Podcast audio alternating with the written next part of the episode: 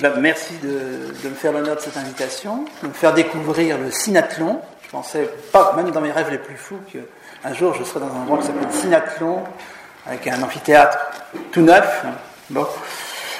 Et puis parce, parce qu'effectivement, ça me permet, je ne dirais pas de tester auprès de vous un livre que je suis en train d'écrire, mais en tous les cas, de vous expliquer une démarche et d'écouter avec, euh, a priori, beaucoup d'intérêt, peut-être un peu d'anxiété, vos questions au bout d'environ euh, une heure, pour ne pas dire 60 minutes, parce que là j'ai mis un chronomètre, hein, tant, qu'à être dans l'ambiance. Euh, donc j'espère respecter la soixantaine de minutes, parce que, évidemment, il faut prendre ce que j'appelle, vous avez tous le recto verso, hein, qui, donne le plan euh, plutôt de l'ouvrage que de mon exposé, mais mon exposé va suivre quand même pour l'essentiel ce plan, mais à le survoler. Il s'agit, première précaution, effectivement, de partir d'un livre en train de s'écrire, donc quelque chose qui a une autre dimension, à tout point de vue, qu'une conférence de 60 minutes, maintenant de 59 minutes. D'autre part, un sous-titre qui ne sera pas le sous-titre du livre, mais très volontairement une réponse par l'histoire culturelle, dans la mesure où me réclamant, mais pas que, de l'histoire culturelle, souvent du croisement de l'histoire politique et de l'histoire culturelle dans certains de mes travaux, euh, je pense qu'en ayant présent ce croisement, on peut faire avancer la réponse à la question qu'est-ce qu'une nation? Le sous-titre pour lequel euh, je tiens à, l'heure actuelle, et je verrai en, négociant avec l'éditeur, avec Pierre Nora, euh, directeur de la Bibliothèque d'Histoire, c'est une histoire mondiale, afin de bien insister sur ce que je dirais en conclusion, à savoir qu'il n'y a rien de plus mondial que le national, et qu'il faut en, tenir compte, hein, bien entendu, et qu'on n'a pas forcément toujours ce type d'approche quand on évoque le national.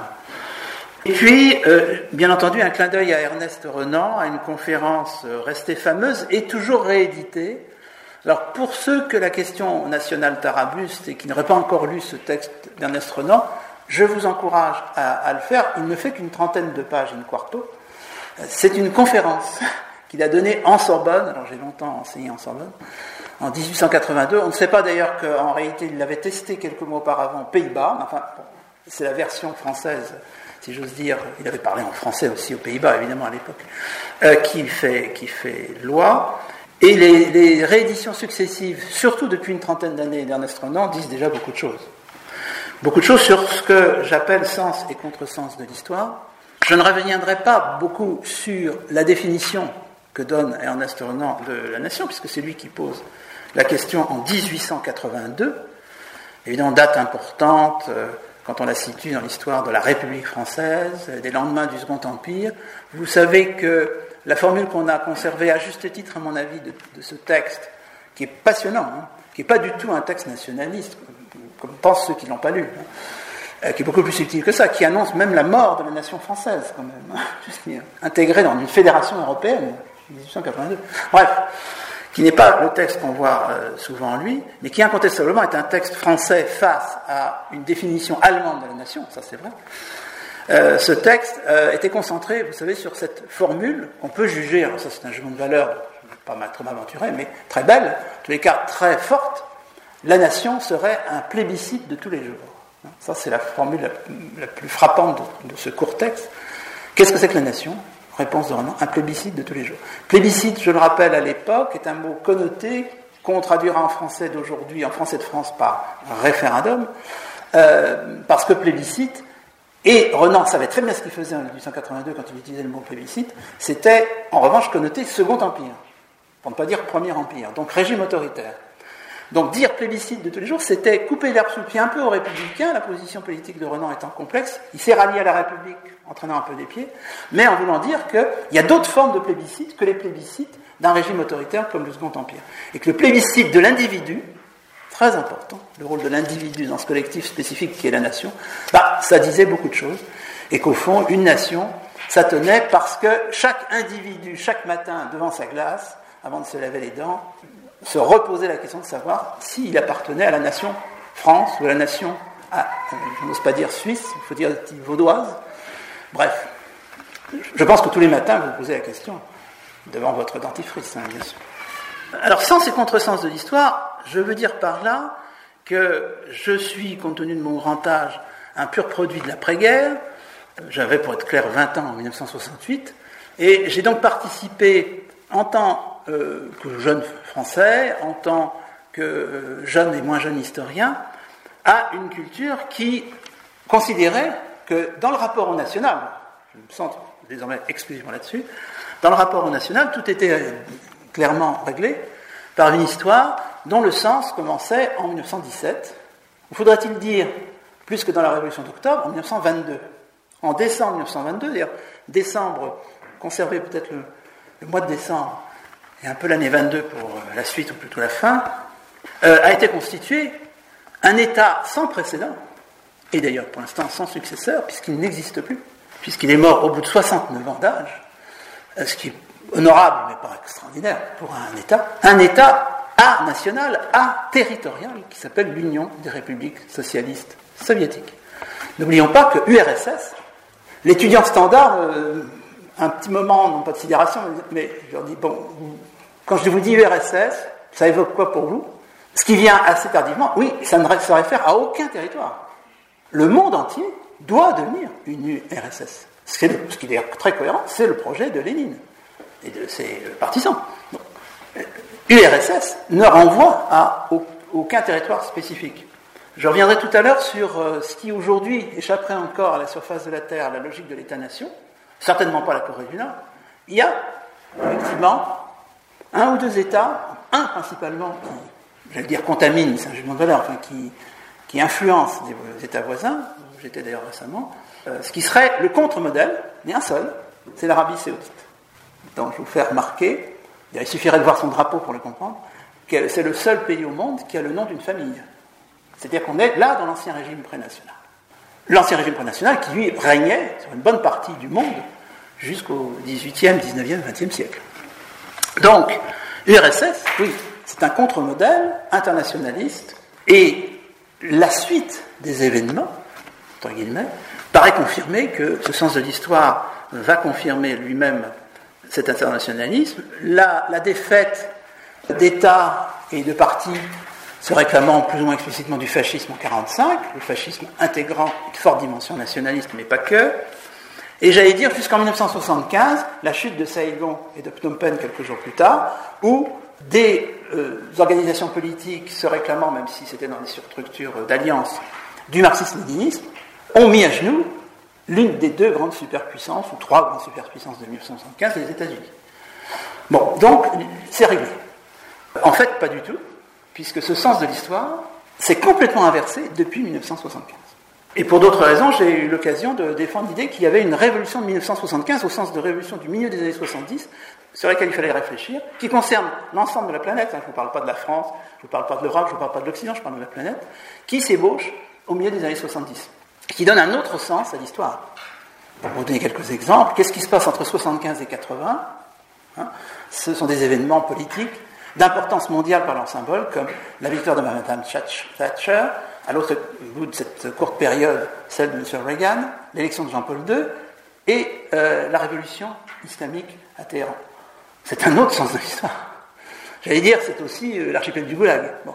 Bref, euh, ce qui est tout à fait intéressant, c'est de voir que vous avez une logique historique qui a concerné aussi l'historiographie, puisque dans la foulée, un certain nombre de grands essais historiques, essais historiens plutôt, signés ici Ernst Kellner, euh, Eric Hobsbawm à la fin de la période, et surtout Benedict Anderson, ont d'une certaine façon accompagné cette hypothèse que le sens de l'histoire c'était de faire du national un objet du passé, la grande euh, formule qui est dans le titre du livre de Benedict Anderson, que certains d'entre vous connaissent peut-être par cœur, étant que les nations sont des communautés imaginées.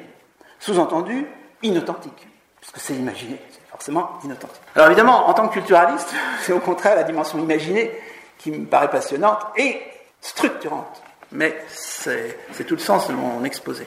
Alors, en fait, cette hypothèse historique, même sans son renversement, était fragilisée par l'examen plus en finesse, que je ne vais pas développer évidemment ici faute de temps, que je développe quand même évidemment beaucoup plus dans le livre, sur ce qui s'est passé depuis 1917, avant même 75, et a fortiori après 75. Après 75, soyons clairs, la chute du mur, c'est la fin effectivement d'une époque, et puisque j'évoquais l'Union soviétique, Décembre 1991, c'est la mort officielle de l'Union soviétique, remplacée par une communauté d'États indépendants qui d'ailleurs ne fera pas, pas longue vie. Euh, c'est que 1917 est rééquilibré en partie, maintenant qu'avec le recul, nous disposons de cette facilité de pouvoir en parler en 2019.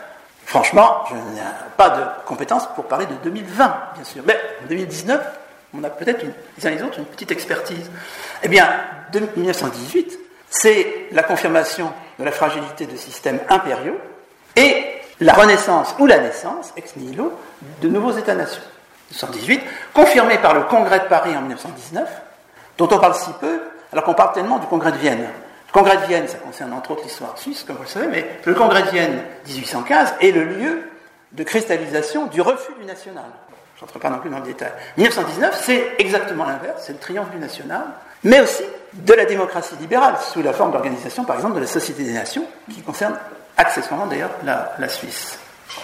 Donc, 1917 si on veut, mais 18 et 19. Et d'autre part, si on considère le mouvement ouvrier international, on voit bien que la question nationale ne peut pas être ignorée. Il y aurait beaucoup de choses à dire sur ce qu'on a appelé le congrès de Bakou, qui a été un moment où le mouvement euh, léniniste international s'est saisi de la question, qui n'a d'ailleurs jamais été évacuée par les soviétiques, de ce qu'ils ont fini par appeler dans certains textes des ethnies, en tous les cas plus généralement de ce qu'on appellerait aujourd'hui des identités culturelles, qui expliquent la création, parfois ex nihilo, de ces républiques socialistes soviétiques, qui ont été évidemment le germe des actuels États, par exemple d'Asie centrale. Euh, il est clair que le Kazakhstan est une invention soviétique. On pourra discuter de l'identité kazakh, vaste problème, mais le Kazakhstan, le Tadjikistan, Tadjikistan, aucun problème sur l'identification persane des Tadjiks, mais ce sont des créations soviétiques. Et qui, évidemment, vous le savez, puisque vous connaissez la suite des événements, ont été génératrices de renaissance nationale. De la même façon, si on considère toujours l'histoire du mouvement ouvrier international, qui ne voit que les identités nationales vont jouer leur rôle, parfois de façon un petit peu rhétorique. Mais puisque je parlais de Saigon, euh, c'est au nom d'un front, alors je donne la traduction française, pas vietnamienne, d'un front national de libération, FNL, que s'organise la prise du pouvoir dans le sud du Vietnam par un groupe qui dominait cette, par un parti internationaliste, mais qui a mis en avant la notion de nation. Traduction vietnamienne, peu importe. Alors, a fortiori, si on s'éloigne du mouvement ouvrier marxiste-léniniste, la, décolonisation, par définition, qui n'est pas toujours animé par des mouvements euh, marxistes-lénistes, c'est quand même beaucoup plus complexe, évidemment, quand on parle de l'Inde, même de l'Indonésie de Sokarno, a fortiori de l'Algérie, front de libération nationale algérien. Là, effectivement, la dimension nationale est mise en avant comme une valeur libératrice, révolutionnaire, aboutissant à des régimes socialisants, voire socialistes, dans la plupart des cas. Donc il est évident qu'on ne peut pas simplement dire que le XXe siècle, le court XXe siècle, on en parlait Eric Hobsbawm, qui va de 1917 à 1989, qui est sa cohérence, euh, était un, siècle qui allait remiser au magasin des vieilles lunes le national. Voilà pourquoi je pense qu'il faut s'interroger sur ce que, au fond, ce national a pu apporter à l'histoire de l'humanité depuis, alors depuis l'entrée dans une forme de modernité politique qui se situe principalement au XVIIIe siècle, mais dont les prémices remontent, comme toujours chez les historiens, les, prémices remontent au déluge. Hein. Je pense que sur ce plan-là, je sais dans quel pays je dis ça, euh, il faut tenir compte de l'importance de la réforme, de la réforme, dans cette histoire. Euh, la réforme même avant Luther, pensez à Jean Hus, euh, dont l'un des combats a été le, combat pour la langue tchèque face à une hégémonie allemande, ça s'est mal terminé pour lui, étant bien entendu que ça, ce n'était qu'une partie d'un combat plus général pour la réforme de l'Église. Mais avec cette dimension linguistique qui annonçait, d'ailleurs, c'est comme ça que Hus a été éventuellement instrumentalisé ensuite par les patriotes tchèques, bien entendu. Mais pas que. Donc, je pense qu'il est important de revenir sur ce flux historique qui permet de distinguer une analyse que je qualifierais de génétique, enfin à ma, manière, hein, c'est pas forcément ce que les littéraires appellent génétique, euh, le point A, une invention démocratique, une analyse à caractère plus analytique, d'une certaine façon, en tous les cas, une perspective analytique. Le point B, la nation, le national, c'est une construction poétique, je n'hésite pas à le dire, mais poétique au sens le plus fort du terme. Et enfin, troisième point, le point C, une ressource politique, une analyse en quelque sorte organique de, l'état actuel des rapports de force entre nations et des statuts variés du national. je serai peut-être plus rapide sur ce troisième point, car évidemment le temps euh, continue à avancer comme il avançait au XXe siècle, hélas. Une invention démocratique, je crois qu'il est important d'insister sur le lien entre euh, le national, son émergence, sa construction, sa sophistication croissante entre, pour simplifier là pour le coup, le XVIe et le XVIIIe siècle, et une forme d'entrée dans la modernité politique.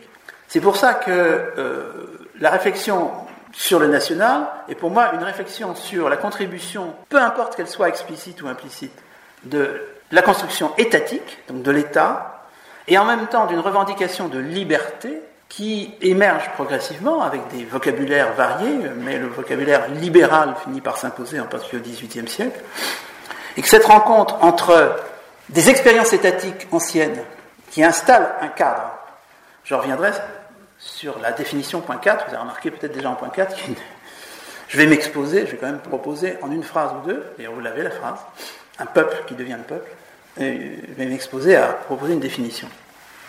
Parce que bon, la réponse de Renan est intéressante, elle n'est pas contradictoire avec ce que je dis, mais je me place sur un autre plan. En tous les cas, euh, c'est ce que je veux dire.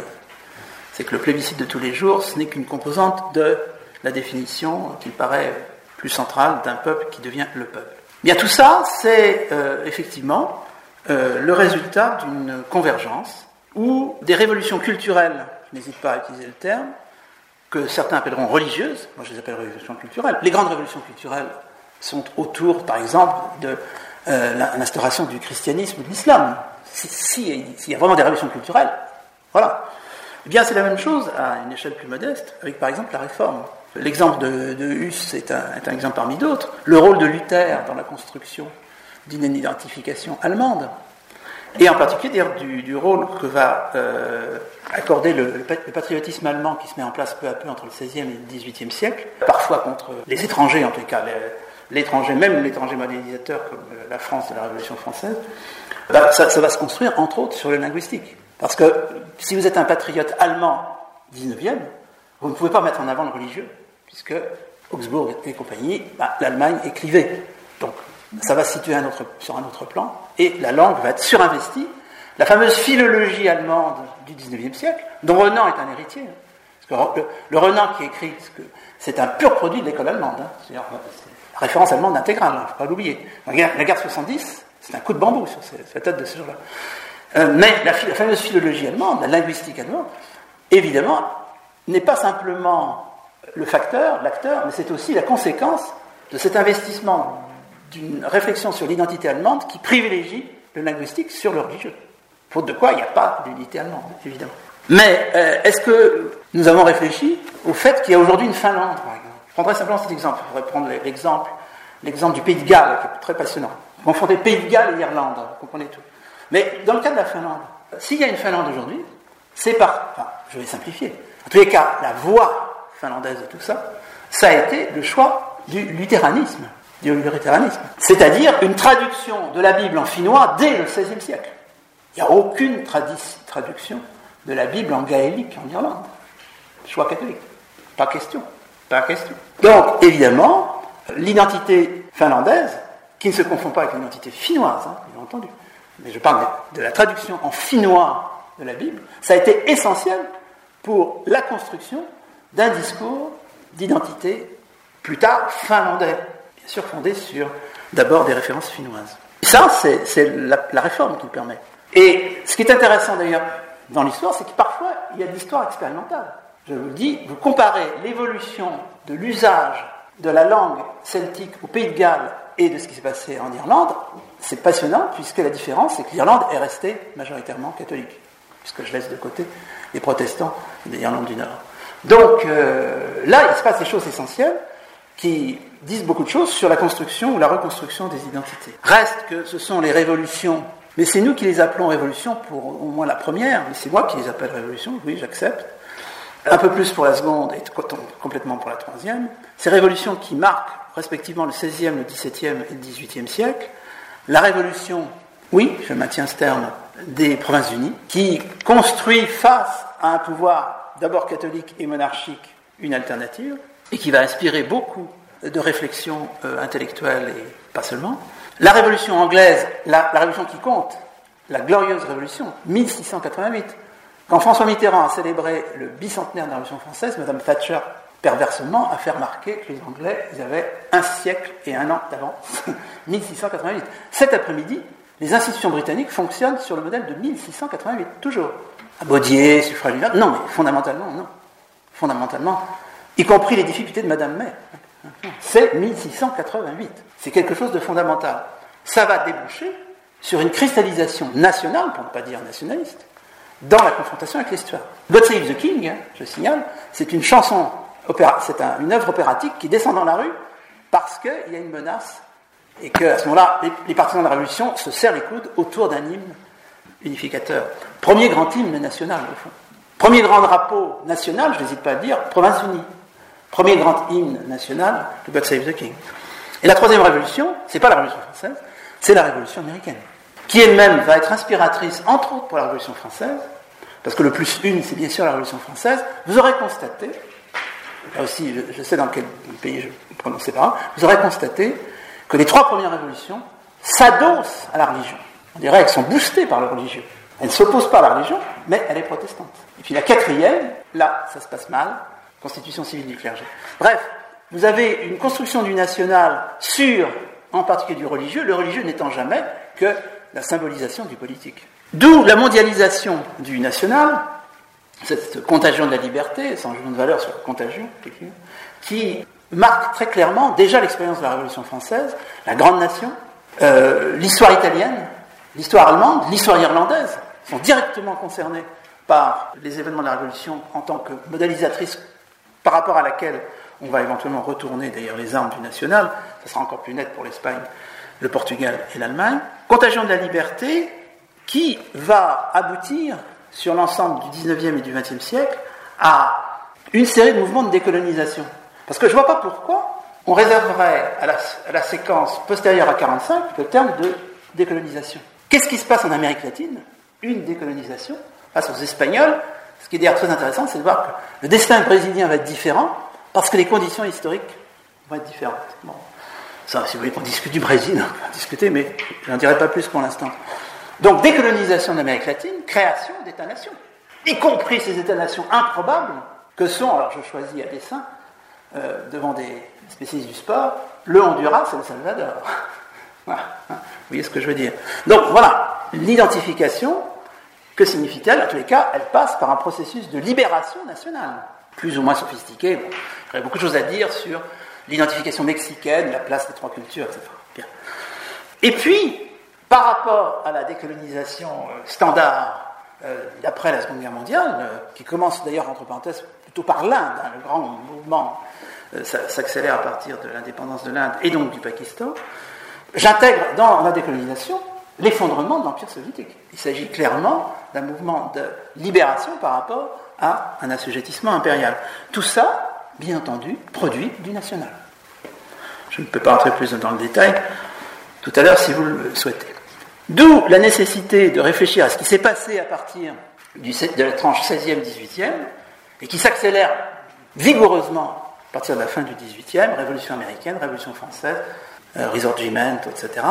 Cette définition, qui va essayer de tenir au fond ensemble de Rennes le fait qu'il y a une lecture que j'aurais tendance à qualifier de largement culturaliste, qui affirme qu'il y a des peuples, mais qu'on va passer au national quand ces peuples vont se proclamer, performativité, le peuple, le peuple souverain.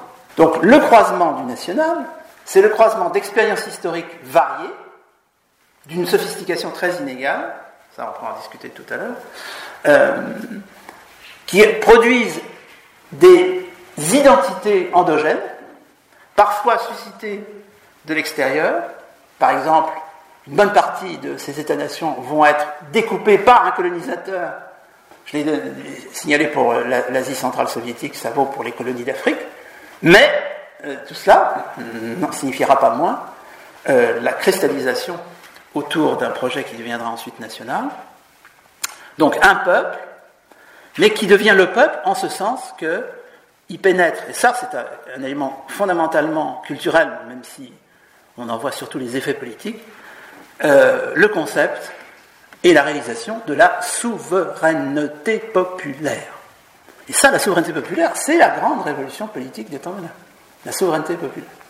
Voilà pourquoi je vous conseille de lire les textes fondateurs de l'Arabie saoudite et au contraire de l'Iran. Personnellement, je me suis plongé dans la lecture de la constitution iranienne actuelle. C'est une constitution de souveraineté populaire absolue. Dans l'exposé des motifs de la constitution iranienne, vous avez le fait que le peuple iranien s'est prononcé avec des taux de 98% en faveur. Il n'y a, rien de plus euh, euh, occidental classique, euh, alors que l'Arabie saoudite est dans une toute autre perspective. Le wahhabisme, c'est tout à fait autre chose. Bon, donc il se passe des choses fondamentales à ce moment-là, ce qui veut dire que l'existence d'un peuple ethniquement repéré ne suffit pas à ce que ce peuple passa au stade national. Vous savez, les travaux de Maurice Godelier sur les Barouillas montrent bien comment se constitue une identité d'un peuple.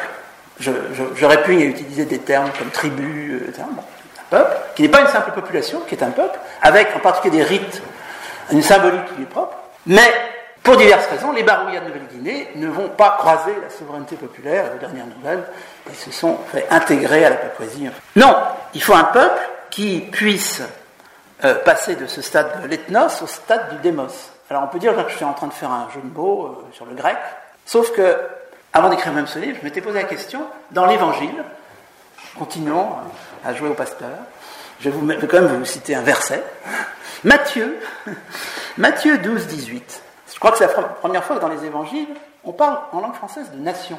C'est quand même intriguant. Hein Il y a une demi-douzaine de fois où on parle de nation dans les évangiles. Ah bon? Euh, Là, c'est. Il annoncera la justice aux nations. Mais, comme vous le savez, Matthieu, il n'écrivait pas en français.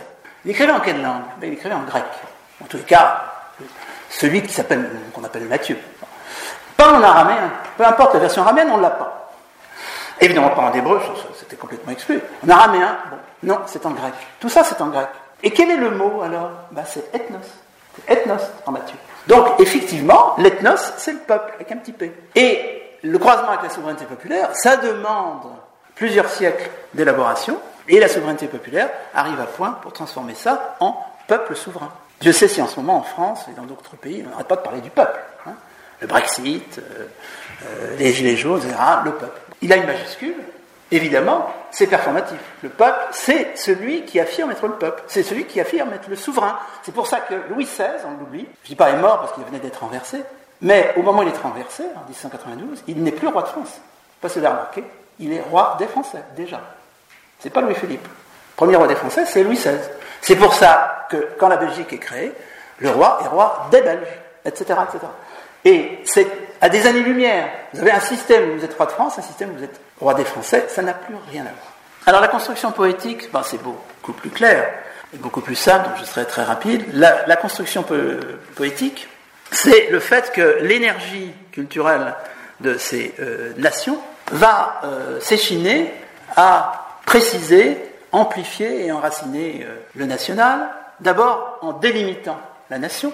Et quand je dis délimiter, qu'on soit poétiquement, il peut s'agir de mouvements de libération nationale, de mouvements nationalistes au sens de mouvements d'identification, avant même qu'il y ait un État-nation.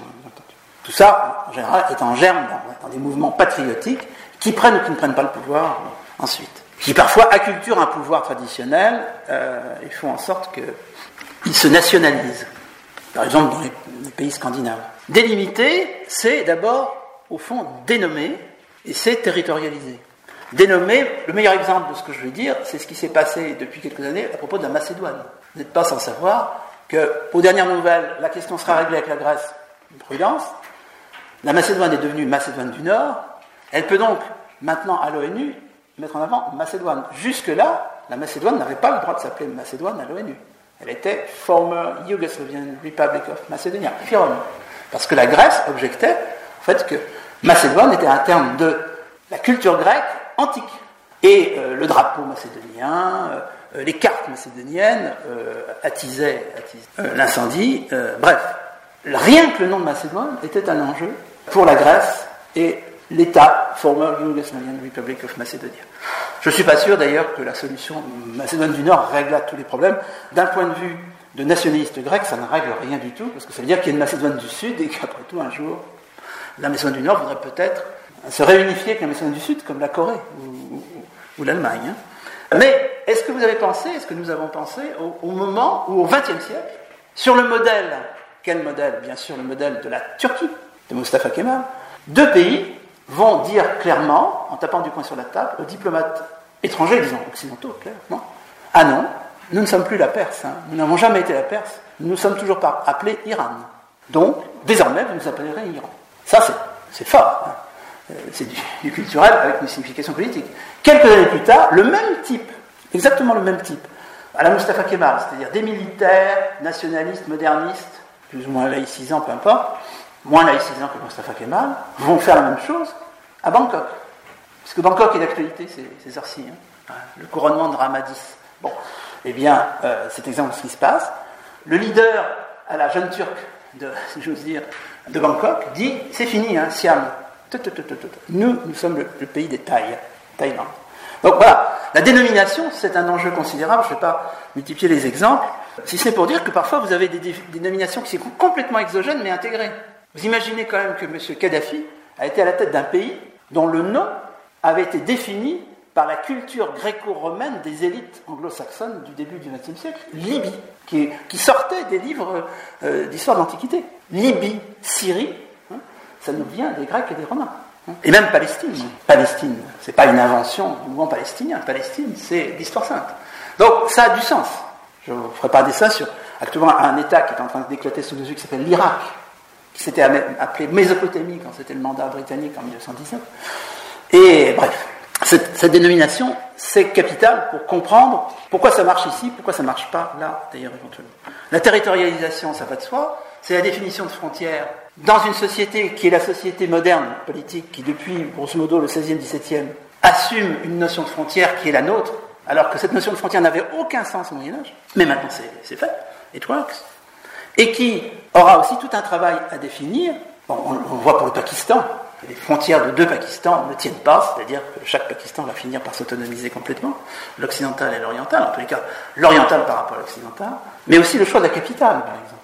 Avec, grosso modo, ces deux images initiales, la Révolution française qui rapatrie le pouvoir central de Versailles à Paris, d'une certaine façon les soviétiques, quand ils s'éloignent de Saint-Pétersbourg pour revenir à Moscou, ce qui est quand même paradoxal, parce que Moscou c'est vraiment la vieille tradition religieuse russe, bon, ils sont un peu dans cette voie-là. Et puis par ailleurs, euh, Washington, Washington DC, district de Columbia, qui va donner Brasilia, qui va donner Astana. Je sais pas si vous avez remarqué que le Kazakhstan, dont je parlais tout à l'heure, a maintenant une nouvelle capitale. Ça serait d'ailleurs intéressant de voir les trois noms successifs qu'avait euh, la précédente capitale du Kazakhstan et comment, de toute façon, cette, cette kazakhisation du nom ne suffisait pas et qu'il a fallu, à l'homme fort du Kazakhstan, déplacer la capitale dans une zone plutôt russophone accélérer la kazakhisation du Kazakhstan. Et c'est Astana.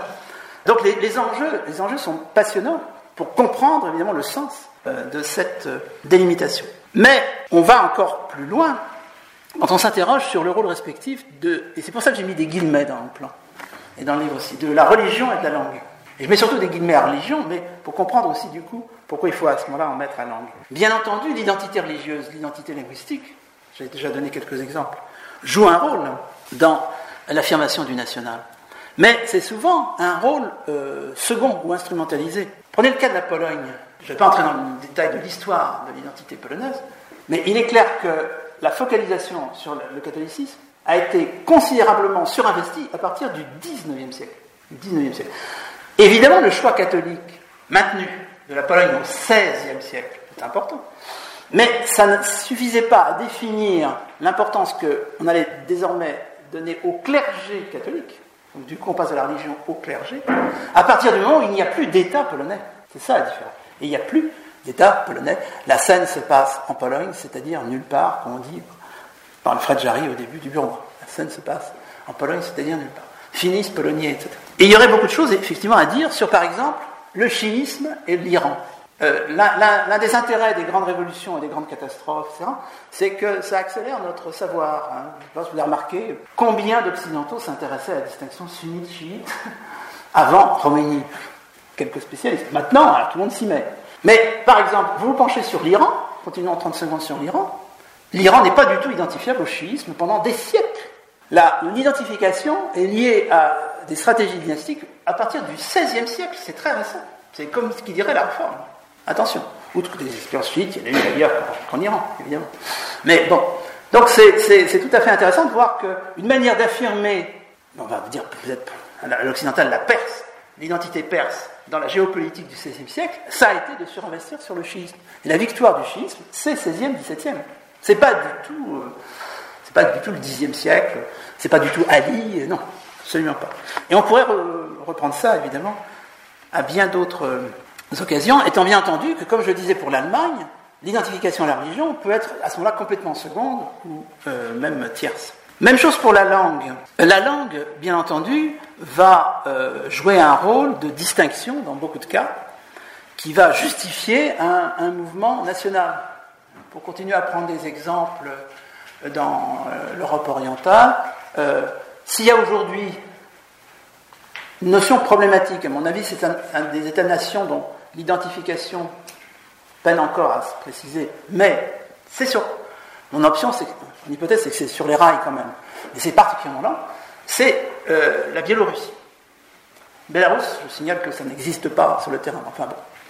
Bélarus, Bélarus comme dit, euh, veut que, comme l'État biélorusse veut qu'on la place à l'extérieur.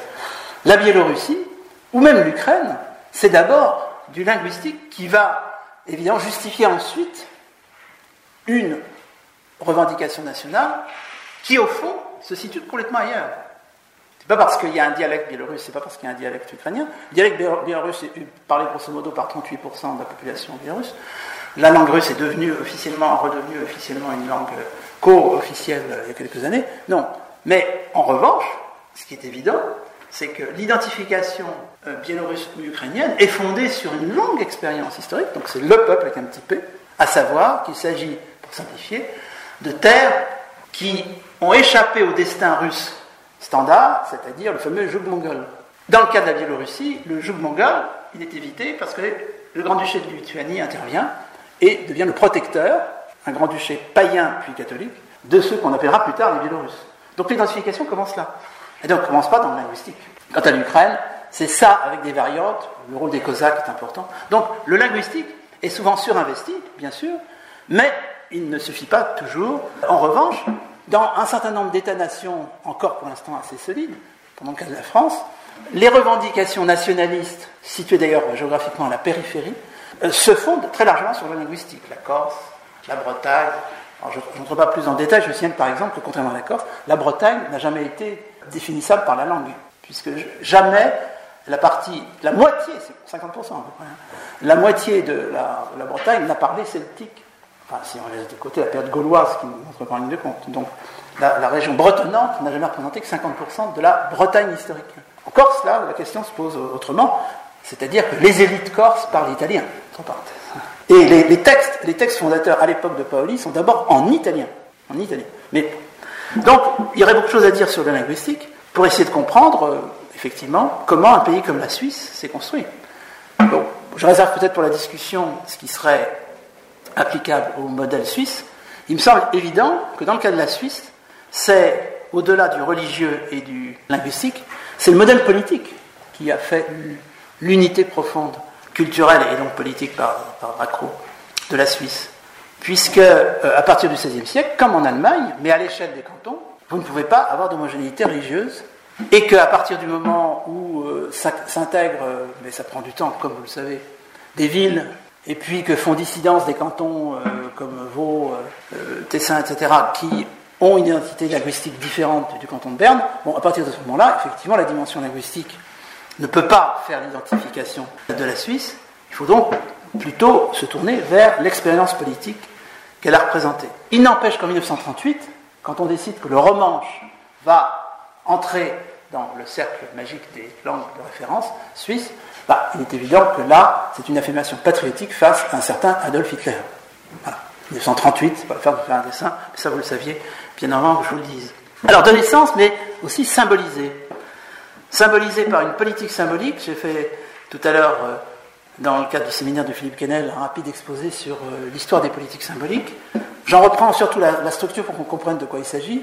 pour moi, les, agents du politique, là, parlons beaucoup d'agents du politique, je répète, ceux qui sont au pouvoir ou ceux qui aspirent à y accéder, hein. un mouvement nationaliste qui veut renverser un ancien régime, etc., peu importe, ces agents politiques ont à leur disposition trois modes symboliques qui ont des liens entre eux, surtout le troisième, mais qu'il faut raisonnablement distinguer.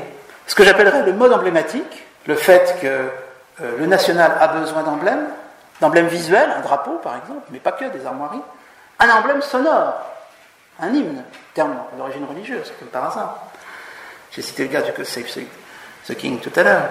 Un mode monumental, qui peut aller euh, des inscriptions, des timbres-postes, des, des médailles, des monnaies, jusqu'au Panthéon. Le fait qu'on va inscrire dans des lieux de mémoire une identification ici nationale, mais bien entendu ça fonctionne pour d'autres que les nations, puisque vous avez euh, le mouvement ouvrier international qui, lui, a son drapeau rouge et son hymne international. Mais là, je me centre sur les mouvements nationaux. Et enfin, le rituel. Troisième mode, le rituel.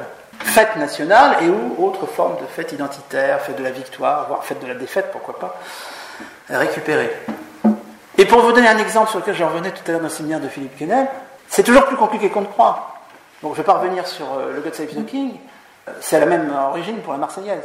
C'est-à-dire que vous avez euh, des hymnes qui sont issus d'une expérience historique, issus de la rue, d'une certaine façon, God Save the King Marseillaise, et qui sont d'autant plus adoptés qu'il n'y a eu aucune décision au sommet pour obliger. Et puis vous avez les, les, îles Samoa, etc., qui accèdent à l'indépendance de façon absolument cool et qui vont quasiment réunir des experts pour dire bon, qu'est-ce qu'on va choisir, à qui va-t-on commander C'est pas du tout la même chose, mais le résultat, j'allais dire, n'est pas le même, parce qu'on peut penser qu'il y a plus de tonus national dans le premier cas que dans le second, mais en tous les cas, le résultat, c'est qu'il y a une vexillologie, donc des drapeaux, des emblèmes, des armoiries, des étendards, et d'autre part des, slogans, des devises, des hymnes. Et puis un deuxième exemple qui montre bien qu'il y a une révolution nationale au XVIIIe siècle dans ce domaine, et qui est prolongé jusqu'à aujourd'hui, c'est que le drapeau français n'est pas le résultat, comme le dit la mythologie française, du croisement entre le drapeau blanc de l'ancienne monarchie et les couleurs de Paris. C'est pas du tout comme ça que ça s'est passé. Le tricolore bleu-blanc-rouge, via la Révolution américaine et remontant sans doute au prince uni c'est le tricolore en 1786, 7, 8, 9, c'est le tricolore des partisans de la liberté, hein, de la liberté, d'une réforme du régime, de l'ancien régime, etc. Et l'expérience américaine, le rôle de Lafayette en 89, et encore en 90, après, out, est, capital à ce stade. C'est le tricolore est déjà là, sauf qu'il est horizontal. Donc l'enjeu, ça va être de verticaliser le tricolore, et d'autre part, effectivement, de voir comment, en face, les monarchistes vont inventer le drapeau blanc parce qu'il y a le drapeau tricolore et non pas le contraire. C'est contre-intuitif de dire oui, il y avait un drapeau blanc, mais non, il n'y avait pas de drapeau blanc. Parce que dans un ancien régime pré-national, il n'y a pas de drapeau unificateur, ça n'existe pas, c'est pas possible. Il y a des drapeaux dynastiques, de régiments. Non, il faut qu'il y ait la souveraineté populaire pour qu'il y ait un drapeau de référence. Euh, je donnais l'exemple dans le séminaire de Philippe Quesnel, j'étais tombé sur euh, une brochure qui reconstituait toute l'histoire vexillologique, donc l'histoire des drapeaux de l'Afghanistan au XXe siècle. Une quinzaine de drapeaux qui disaient toute l'histoire de l'Afghanistan, c'était pas même pas la peine d'en savoir plus y compris le dernier drapeau à ce moment-là, qui était le drapeau blanc des talibans. Donc, politique symbolique, politique de la mythologie. Ça, j'enfonce des portes ouvertes, évidemment. Ce qui est intéressant, c'est de voir que dans la construction de ces mythes, je rappelle que le mythe, ça n'a rien de péjoratif, hein. là aussi, soyons clairs. Le mythe, c'est un récit signifiant. Le mythos se distingue du logos dans la pensée grecque, peu importe euh, qu'on fasse intervenir Aristote ou d'autres. C'est un effet de narration qui donne sens à une aventure collective. C'est ça, fondamentalement, qui va nous servir ici. La mythologie étant un système de mythes, ce qui veut dire que la mythologie est abondée par euh, des écrivains, euh, des artistes, mais aussi euh, des historiens, qui contribuent évidemment grandement à construire, reconstruire, déconstruire et reconstruire les mythes, tout ceci produisant de, des stéréotypes. Mais des stéréotypes qui sont des stéréotypes assumés comme stéréotypes, c'est-à-dire comme très distinctifs du national. Et euh, puisque je sais qu'il y a ici un collègue qui travaille sur les sports nationaux, bon, il est évident que vous prenez la totalité de la production collective d'une société et vous pouvez l'indexer sur le national, parfois aussi sur le régional. Moi qui suis d'origine bretonne, effectivement, la lutte bretonne. Donc, de toute façon, euh, cette sorte de construction poétique va concerner toutes les activités. Le, sport, bien sûr, mais la cuisine. Hein. L'idée qu'il y aurait des plats nationaux. Une chercheuse espagnole avait brillamment démontré un jour devant, devant moi dans un colloque, que, euh, alors on peut discuter, mais que l'idée que la paella soit le plat identificateur espagnol était entièrement liée au franquisme. Le, succès, alors l'entrée dans les détails, hein, bien sûr, et, que le, succès était surinvesti par le fait que la couleur de la paella standard, je rappelle que, je ne vous apprends rien, que ce qui fait l'identité de la paella, c'est le safran. Hein. Bon, c'est pas le riz, c'est le safran. Eh bien, ce sont les couleurs du drapeau espagnol. Hein, le jaune et rouge. Enfin bref, donc, il y aurait beaucoup de choses à dire sur les sports nationaux, sur l'artisanat, sur les costumes nationaux, etc. L'incroyable investissement des pays soviétiques, des démocraties populaires, euh, dans le folklorique. Euh, la manière dont d'ailleurs, euh, c'était un signe que bon, le, système était en train de, vaciller d'une certaine façon. D'ailleurs, vous pourriez me dire, oui, effectivement, folklorisme, on est dans le passé. Qu'est-ce qu'a fait l'UNESCO depuis une vingtaine d'années? Elle a inventé la notion de patrimoine immatériel. Et ça marche du feu de Dieu. Donc non, seulement on a créé le patrimoine mondial, la Suisse le sait comme la France mais on a ajouté cette notion cultivée par le Japon d'ailleurs depuis quelque temps, et qui venait du tiers-monde, ce qu'on appelait le tiers-monde encore à l'époque. À savoir, vous êtes bien gentil, mais nous, des cathédrales gothiques, on n'en a pas tellement, mais on a un certain, pourquoi pas, un certain sport, une certaine façon de danser, etc. Euh, ça, c'est du patrimoine immatériel. Très bien. Et maintenant, tout le monde joue sa carte dans le patrimoine immatériel, ça, ça n'en finit pas. Vous savez peut-être que la France s'est vu reconnaître en 2010 à Nairobi par l'UNESCO dans son patrimoine le repas gastronomique des Français. La même année, c'est intéressant, la France euh, était membre euh, d'un groupe qui a obtenu de l'UNESCO le classement de la fauconnerie. C'est l'Arabie Saoudite qui avait pris la tête, accompagné par Oman, etc. Et, euh, et la France participait à l'inscription de ce patrimoine immatériel, la fauconnerie, à l'UNESCO. Donc on, voit, je m'arrêterai là sur cette dimension franchement poétique où l'imaginaire se nourrit sans cesse, mais je pense qu'il y a quelque chose d'essentiel qui se produit. Je termine rapidement sur le troisième point de ce qui serait le, livre.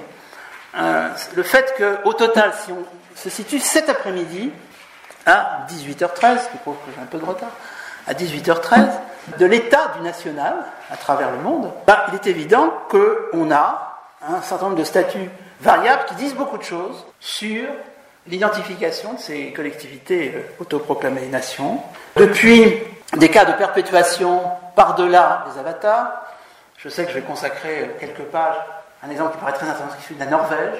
Au fond, de toutes les façons, quand on se pose ce genre de questions, de ressources politiques, aujourd'hui, cet après-midi, le national est une grande ressource politique, très active, pas du tout obsolète, à travers le monde. Euh, c'est pour répondre à la fameuse question de Leibniz, qui est pour moi d'ailleurs la principale question auquel se, doivent se confronter les sciences sociales. Pourquoi y a-t-il quelque chose plutôt que rien? Ça, c'est fondamental.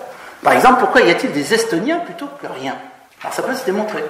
J'ai discuté avec des collègues estoniens pour dire, mais bon, voilà, vous êtes estonien, mais pourquoi vous existez au fond? Pourquoi vous n'êtes pas russe? Pourquoi vous n'êtes pas finnois? Pourquoi vous n'êtes pas letton? Pour prendre mes... Ah ben, j'ai eu la réponse. Bref. Donc, bien sûr, mais pourquoi la Norvège? Pourquoi est-ce que la manière dont la Norvège a accédé à l'indépendance est un modèle d'accession progressive et pacifique? L'instauration, c'est sous nos yeux des cristallisations nationales qui avancent. Je citais la Biélorussie ou l'Ukraine, qui euh, sont un peu en suspens, mais qui ont fait un énorme progrès, c'est le Kurdistan dans sa version irakienne. Mais après tout, qu'est-ce qu'est l'Arménie d'aujourd'hui? C'est une toute petite partie de la grande Arménie de jadis. Maintenant, il y a un Kurdistan autonome. Les infortunes, bah, ce sont les éclatements. Moi, dans ma jeunesse, lointaine, j'apprenais très sérieusement, il n'y avait pas, il n'y avait pas une, ébauche d'esquisse de commencement de doute qui avait un pays qui s'appelait la Yougoslavie. Ce qui était intéressant, la Yougoslavie, c'était Tito, ah oui, c'était l'autogestion. Mais que l'idée que ça puisse éclater un jour, j'ai jamais entendu quoi que ce soit, ni au lycée, ni à la fac. Même chose pour la Tchécoslovaquie. Alors pour faire, faire, un peu de linguistique, on aurait dû se dire Tchécoslovaquie, Yougoslavie. Bon, voilà. Ben, qu'est-ce que ça veut? Alors c'est d'ailleurs intéressant de voir que la séparation entre Tchèques et Slovaques, c'est pas fait du tout, du tout, du tout, du tout sur le même modèle que l'explosion de. Il y a la question de l'Irak, il y a la question de la Belgique, plus soft, ça on pourra en reparler. Euh, l'identification belge était originellement une identification, je rappelle, religieuse. Elle ne pouvait pas être linguistique. À partir du moment où le linguistique s'invite, Donc hypothèse d'éclatement, hypothèse d'écrasement. Alors je me mouille un peu, je prends en comparaison Tibet et Ouïghour. Actuellement, tout est en place, cet après-midi, 18h16, je n'en sais pas plus, 18h17, hein. je peux peut-être me tromper. Tout est en place pour que l'identification ouïghour soit écrasée. Tout simplement parce que la démographie, Han, est maintenant majoritaire. Donc la politique de la Chine populaire, qui a bien individualisé le danger du national, qui a créé 56 ethnies, je rappelle que c'est le terme officiel traduit du chinois, 56 ethnies reconnues officiellement par la Chine, hein, attention, il ne faut pas caricaturer, 56 ethnies, mais sous l'hégémonie Han, bien sûr. Les Ouïghours, dans leur mouvement national, mettant de plus en plus en cause, pas simplement en tant que musulmans, etc., mais en tant que turco, bon, euh, l'hégémonie Han, la grande solution standard depuis la nuit des temps, c'est de submerger démographiquement. ça règle le problème. Et à l'heure actuelle, Urumqi, c'est Singapour, c'est une ville euh, très largement hanisée. Le Tibet, c'est un peu différent, parce que la proportion des Tibétains reste nettement majoritaire, mais avec des enjeux groupusculaires. De mémoire, les Ouïghours, aujourd'hui, c'est 22 millions. Les Tibétains, c'est 3 millions. Donc on n'est pas à la même échelle. Donc effectivement, l'identification tibétaine, grosso modo, qu'est-ce qui pourrait éviter une ranisation complète des Ouïghours, à mon avis déjà très avancée, une ranisation complète des Tibétains, moins avancée, mais si vous allez à Lhasa, vous voyez que c'est une ville chinoise, c'est réglé, c'est évidemment une crise du pouvoir central chinois. Et ça, dans l'histoire chinoise, une crise du pouvoir central, c'est pulsatif. Mais pour l'instant, on n'en est vraiment pas là. Et je pense que la question ouïghour est réglée par l'écrasement. Mais je peux être détrompé dans 15 ans. Hein. Rendez-vous dans 15 ans, je serai peut-être plus là. Vous pourrez dire, c'est imbécile, il a annoncé que les Ouïghours allaient disparaître. Bon, les incertitudes, ben, c'est des noms comme Écosse, Catalogne, Corse, et puis, alors je ne vais pas revenir là-dessus, effectivement, euh, c'est pas du tout le même stade d'avancée. Non, euh, la, grande la incertitude géopolitique mondiale, ça s'appelle Israël-Palestine quand même. Hein voilà, Israël-Palestine. Et euh, ce qui est intéressant, c'est que, comme vous le savez, le mouvement palestinien s'est construit en copier-coller du mouvement sioniste, mais avec, grosso modo, 80 ans de décalage. Donc c'est tout à fait intéressant de voir comment, effectivement, les deux revendications nationales se sont retrouvées affrontées dès lors qu'il y avait un deuxième interlocuteur qui n'avait pas voix au chapitre en 1948. On parlait des Bédouins. Maintenant, effectivement, le mouvement palestinien a fait l'essentiel du travail de construction du national. Et maintenant, c'est une affaire de rapport de force régional, le rôle de l'Égypte, de la Syrie, et euh, surtout mondial, quid des États-Unis à l'avenir face à cette question, où incontestablement il y a contradiction. Il y a contradiction de, deux projets nationaux. Ce qui est très frappant pour ceux d'entre vous qui connaissent un peu Israël, qui vont en Israël, qui ont l'excellence d'y aller, vous savez qu'à l'heure actuelle, euh, il y a une référence qui paraît extrêmement euh, fragilisée, euh, c'est l'idée d'un État binational. Franchement, à l'heure actuelle, l'impression que cette idée est en train de, s'éloigner à l'horizon. Donc, problème. Supposer qu'il y ait des États binationaux, les conditions ne sont certainement pas cet après-midi à 18h20 réunies en ce qui concerne la confrontation Israël-Palestine. Quelques mots pour conclure, et vous donner la parole surtout. J'insiste sur le fait que le national est une figure mondiale. ce qui est intéressant, c'est de voir comment va évoluer l'Arabie saoudite sur ce plan-là.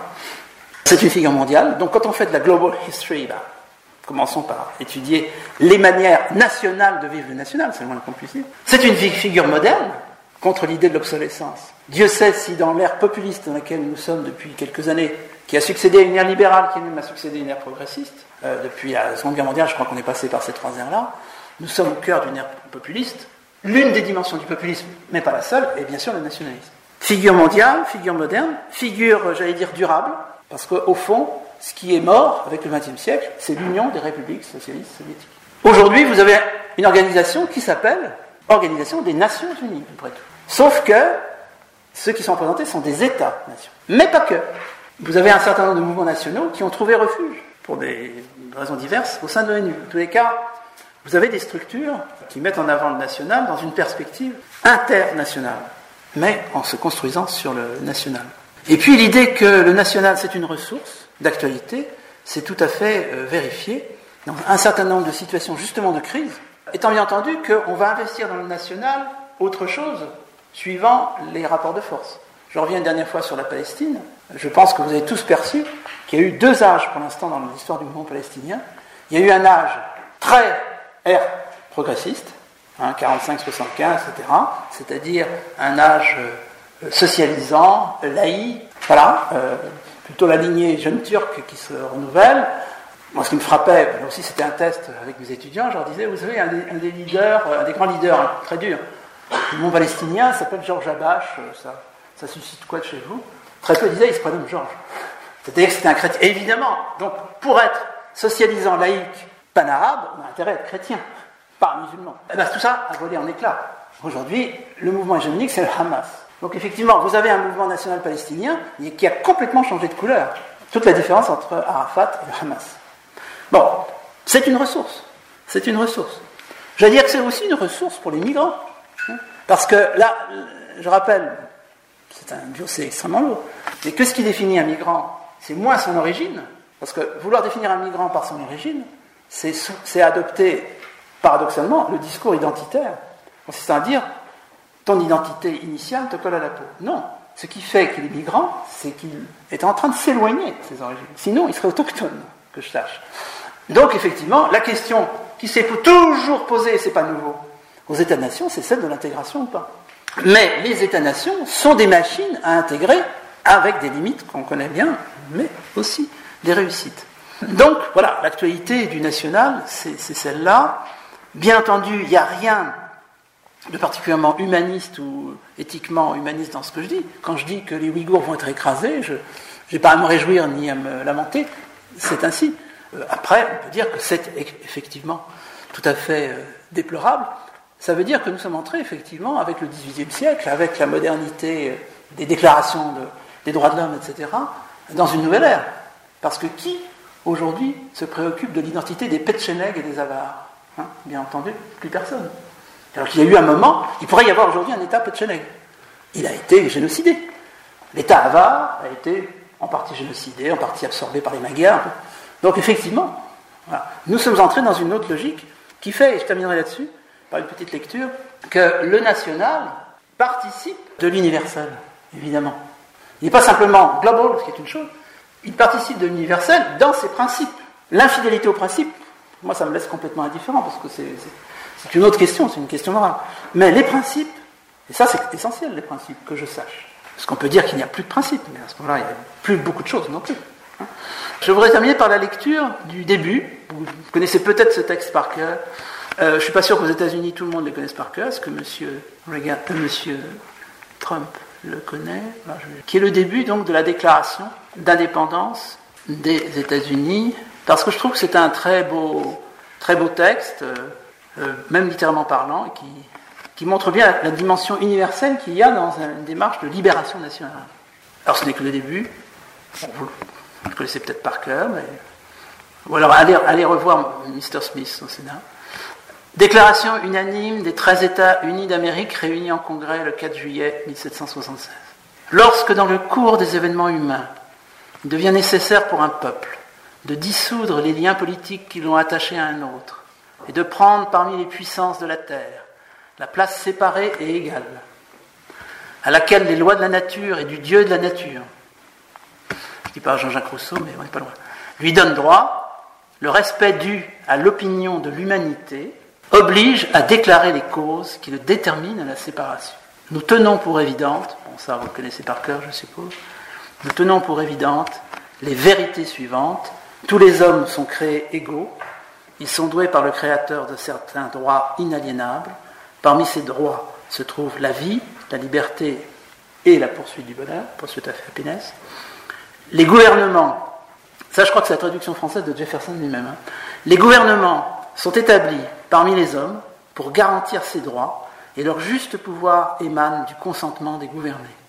Toutes les fois qu'une forme de gouvernement devient destructrice, destructive, pour dire destructrice de ce but, le peuple a le droit de la changer ou de l'abolir et d'établir un nouveau gouvernement en le fondant sur les principes et en l'organisant en la forme qui lui paraîtront les plus propres à lui donner la sûreté et le bonheur. Amen.